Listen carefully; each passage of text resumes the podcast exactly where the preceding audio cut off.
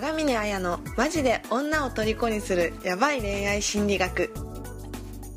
ポッドキャスト長峰綾のマジで女を虜にするヤバい恋愛心理学では、累計1万人以上の男女の恋愛の悩みを解決してきた恋愛相談師長峰綾が独自の恋愛心理学を応用して人生の問題を解決していく番組です。それでは本日の番組をお楽しみください。こんばんは、長峰綾です。こんばんは、インタビュアーの村松です。はい、今日も金曜日になりましたので、ポッドキャストをお届けしていきたいと思います。長峰さん、今日もよろしくお願いします。はい、こちらこそよろしくお願いします。はい、じゃあ早速ですが、今回は花さん45歳からのご相談です。はい、女性の方ですね。はい、まず私は男性ではありません。相談できると拝見したので相談に至っています、彼とは4年半お付き合いをして、3年前から同じ県内ですが遠距離です、昨年9月には彼は切り出されましたが、連絡も頻度も変わりありません。一人暮らしの彼の自宅によく行き、お泊まりしています、はい、私の荷物もそのままあります、女性の影もあります、確実ですが、そのような人がいるなら会わないから伝えてほしいと尋ねてもいないと、会うときは3日間になるときもザラで常に一緒にいます、荷物を持って帰れとも言われず、置いてても大丈夫、もう一泊したいと伝えても大丈夫、やきもち焼かせることを発したり、やきもちを焼いたりしても彼女ではないそうです、もちろん体の関係もそのままです。私はできれば復縁希望ですが、彼はわかりません。という内容の相談です。はい、なるほど。でもね、結構女性、今ね、男性向けに発信していることが多いですけど、はい、女性からの花さんっていうことで、じゃあ、あれですよね、花さんは、4年半、はい、付き合っていて、はい、昨年の9月ですから、別れを切り出されてから、10、11、12、1、2、3、結構経ってますね。5、そうですね。6、あれ ?8 ヶ月とか9ヶ月経ってますよね。そうですね、はい。うん、8ヶ月か9ヶ月経ってて、はい。でも、3日間多分ずっと一緒にいるっていうこともあるってことですよね。お泊まりするし、セックスもしてるし。彼女の時と変わらないような感じになって、なんですかね。あと、やきもち焼かせることを発したり、やきもちも焼いたり。相手もやきもち焼くんですかね。どうなんでしょう。なんかメールもなんかすごい焦って書いてるようで、なんかそうです、なかなかちょっと。はい。ちょっと、あれですよね。本当に、そうですね。そんな、この分析的に言うんじゃなくて、もうちょっと、はい。また大変な状況なんで、なんとか。してあげたいっていうところですよね。できれば花さんは多分彼氏さんに彼女というか新しい女の影があるっていうのはすごい気になってるような感じですね。そうですね。はい。で新しい彼女がいるんだったら私に伝えてって言ってるのに、はい、まあ、彼はいないっていうふうに言うわけですよね。はい。どうですか、村松さん、男性だった時、はい、男性なんで村松さん、はい。花さんの、まあ、元彼っていうんですかね、だったら、はい。なんていうんでしょう、9ヶ月間、9ヶ月前に別れたいって村松さんが言って、はい。相手のね、女性は好きで3日間一緒に行くこともあるし、はい。はい、まあ、でも別の女性ともなんか一緒にいて、はい、でも特になんか感情維持みたいな。どうなんでしょうね。その彼氏さんがどんな男だかわからないので、なんとも言えないんですけど。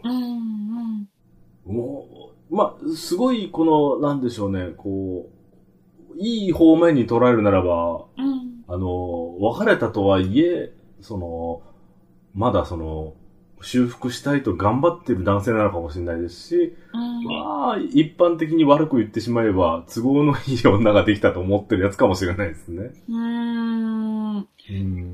そうですね。なんか、まあ、人それぞれね、違うっていうところもあるとは思うんですけど、はい。そうで、まあ、花さんとしてはその復縁したいっていう時に、私も彼氏の方って、はい、別れるのもめんどくさくなってるんじゃないかなって思うんですよね。ああ、なるほど。うん。はい。私、なんかまあ別れたいって言っても、はい、必死じゃないですか、その花さんが。はい。うん、もしかして45歳っていう年齢もあるかもしれないし、まあ、4年半付き合ってるっていうことは、はい、まあ、40代からでって感じですね。ですよね。もしかしたらその9ヶ月ってところを含めると、まあ、39ぐらいの時から、はい、その39とか40ぐらいの時から今の男性と付き合ってるってことは、まあ、もしかしたらその最後の、もしかして出産ってこともこの人とっていうふうに考えたかもしれないし、もう、はい、私もね、30代後半の女性ですから、まあなんか40になった時にもう本当にこの先結婚できなかったらどうしようみたいな、ちょっとその20代とか30代の女性との必死さと違うと思うんですよね。なんかこの人を逃したらみたいな。ああ、はい。やっぱそういうのはあるんですよね。あると思う時に、やっぱすごく切羽詰まってるっていうか、で、そういう女性を目の前にした時に、はい。なんかこう、もう、なんか別れたいけど、はい、その別れたいって言うと、どんどんこう別れないみたいな感じで迫ってくるじゃないですか。そこにもう対応するのがめんどくさくなっちゃったんじゃないかっていう。なるほど。で、相手の男性の方が何歳かにもまたよると思いますけど、でも、うん、多分そうですね。なんかでも花さんは復縁希望なんですよね。そうですね。だから彼はわからないんですね。うん、でも私のいろんな相談を聞いてきた経験から言うと、はい、もう別に好きじゃなく、恋愛感情はなくてもセックスはできるし、はい、もう本当にめんどくさいんだと思うんですよね、別れてくれないっていうことが。はい、じゃあ別れようっていう風に、人ってやっぱりきっぱり決断して、はい、いやもう出てってくれとかっていう人もいるんですけど、なんかもうその現状を、じゃあ別れるっていう風に言ったのに、別れないっていう風に相手は言ってて、そこにはすごい話し合いをしたりだとか、はい、いろいろ乗り越えなきゃいけない壁があるわけじゃないですか。なんかもうそういうのしたくないから、はい、で、とりあえず男性の側としては、別に今誰とも結婚を望んでないし、はい、まあ、なんとなく別に、まあ、セフレなのか何のかわからないんですけど、はい、まあ、なんとなく仕事もうまくいってるし、はい、なんとなく、はい、女性との関係もうまくいってるから、もうめんどくさいこといいや、みたいな。ああ、はい。うん。感じだと思うんですよね。はい、そうなった場合だと、本当に彼女というか、女性ができた場合にも、別れちゃうことになっちゃいますもんね。ただなんかこういう。これでも、ええ。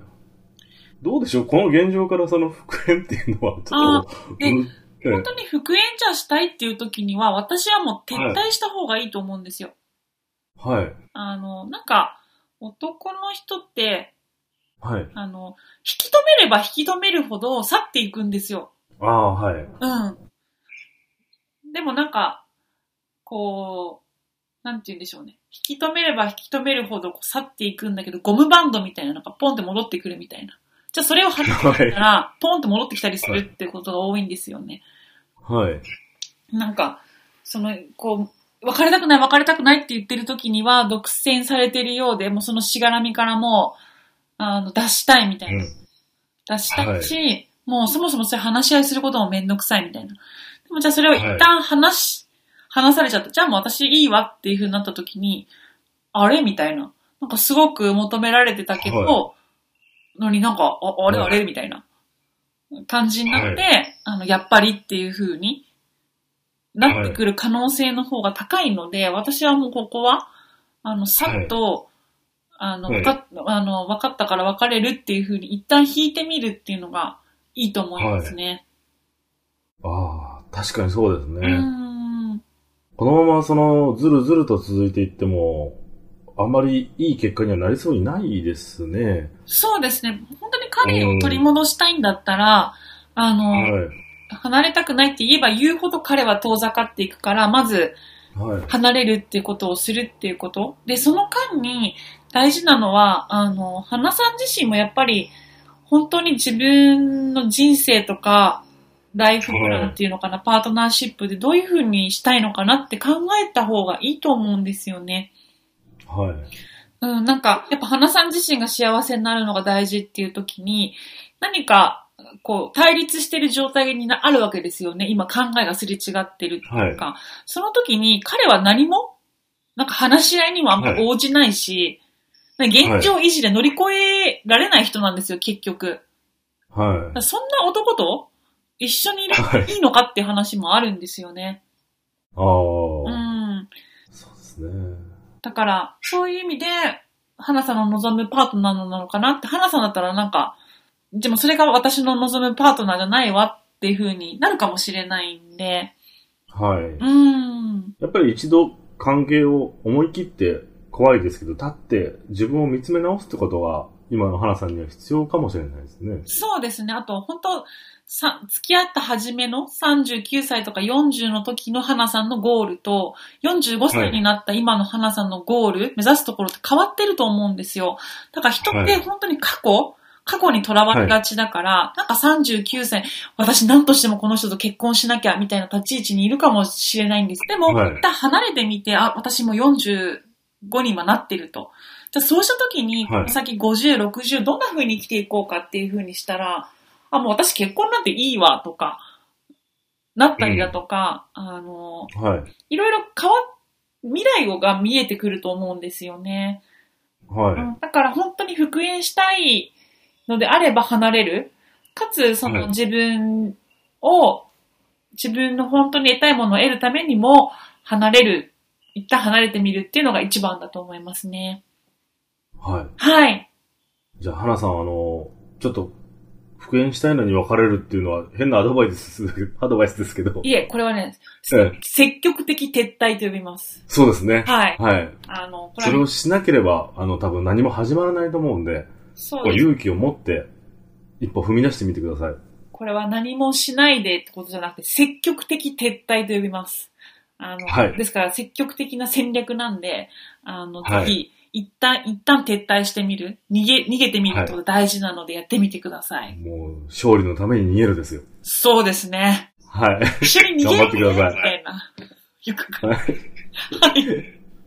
じゃあ、そんな感じで、今週もありがとうございました。ありがとうございました。本日の番組はいかがでしたか？番組を聞いていただいたあなたにプレゼントがあります。インターネットで長峰彩と検索すると長峰彩のホームページが表示されます。そちらにお名前とメールアドレスを入力していただくと長峰彩がマジで女を虜にする恋愛心理学について解説した音声プレゼントを受け取ることができます。必ず受け取ってくださいね。それでは次回の放送をお楽しみください。